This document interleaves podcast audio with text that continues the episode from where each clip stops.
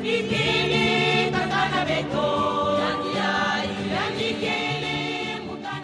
Porteremo Kinshasa a San Pietro e lì celebreremo con tutti i congolesi romani che sono tanti. La promessa di Francesco del 13 giugno scorso si avvera oggi, è il 3 luglio. Il Papa era atteso nella capitale della Repubblica Democratica del Congo dove avrebbe presieduto nel corso di un viaggio rimandato per motivi di salute la messa. Al suo posto questa mattina proprio lì in Africa c'è a portare la sua vicinanza il cardinale segretario di Stato Pietro Parolin, ma l'abbraccio al continente africano si realizza comunque anche in San Pietro. Colori, suoni, preghiere del rito zairese, l'unico inculturato della Chiesa Latina riempiono la Basilica Vaticana.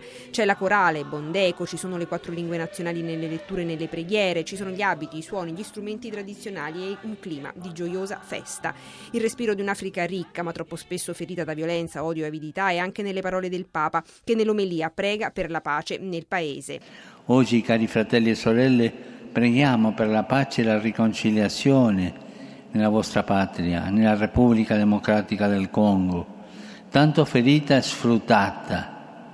Ci uniamo alle messe celebrate nel Paese secondo queste intenzioni e preghiamo perché i cristiani siano testimoni di pace, capaci di superare ogni sentimento di astio, ogni sentimento di vendetta, superare la tentazione che la riconciliazione non sia possibile, ogni attaccamento malsano al proprio gruppo che porta a disprezzare gli altri. Le parole dell'omelia aperta e chiusa in lingua africana tra lunghi applausi nascono dalla riflessione sull'odierno Vangelo di Luca e sul modo in cui Gesù designa e invia i discepoli davanti a sé in una missione che, afferma il Papa, presenta tre caratteristiche, anzi tre sorprese. L'equipaggiamento, il messaggio e lo stile, che dicono a tutti i cristiani come vivere e come costruire un mondo di pace. Il presupposto è che da cristiani non possiamo accontentarci di vivacchiare nella mediocrità. Siamo tutti missionari e se pensiamo di essere inadeguati, dice Francesco, partiamo dall'equipaggiamento che Gesù richiede dei suoi discepoli, non fatto di strutture, perché più siamo liberi e semplici, più lo Spirito Santo guida la missione. La smentita viene da Gesù stesso. Fratelli, sorelle, non confidiamo nelle ricchezze e non temiamo le nostre povertà materiali e umane. Più siamo liberi e semplici, piccoli, umili, più lo Spirito Santo guida la missione e ci fa protagonisti delle sue meraviglie. Lasciare posto allo Spirito Santo lasciare spazio. Per Cristo l'equipaggiamento fondamentale è un altro, il fratello. Curioso questo. L'inviò a due a due, dice il Vangelo, non da soli, non per conto proprio, sempre con il fratello accanto. Mai senza il fratello, perché non c'è missione senza comunione. La seconda sorpresa della missione è il messaggio, racchiuso nelle poche frasi di Gesù, che ai suoi chiede di farsi ambasciatori di pace e di annunciare che il regno di Dio è vicino.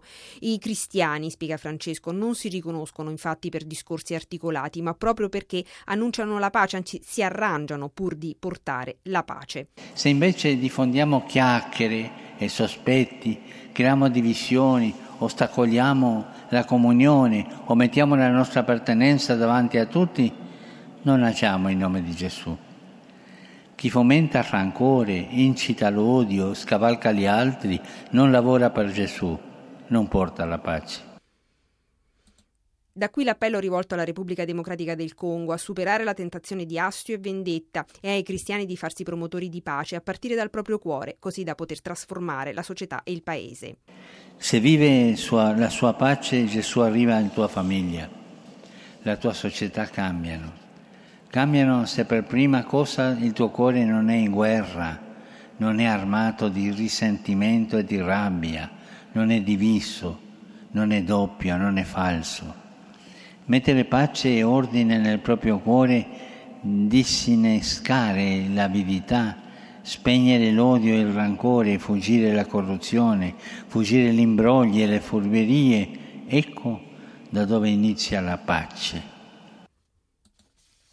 I discepoli di Gesù e i cristiani tutti sono anche annunciatori della vicinanza del regno di Dio e questo è il suo stile, la vicinanza, spiega Francesco.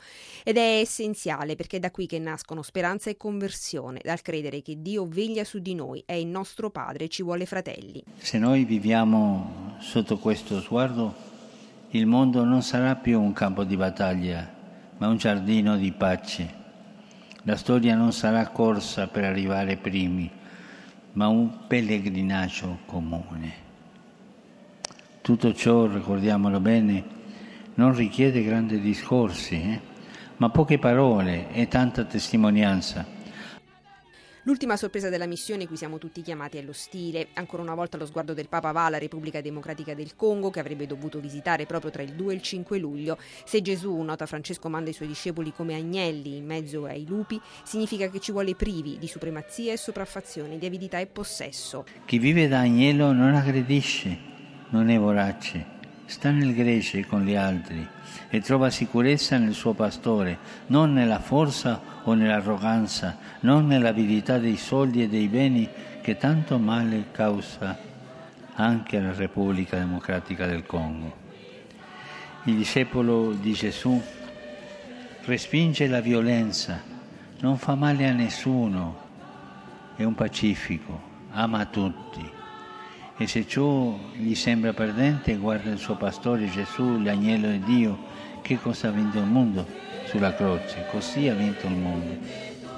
Dunque rifiutare lo spirito del mondo che porta alla guerra e invocare il Signore sono le parole conclusive del Papa affinché ci aiuti ad essere missionari oggi andando in compagnia del fratello, avendo sulle labbra la pace e la vicinanza di Dio e portando nel cuore la mitezza e la bontà di Gesù.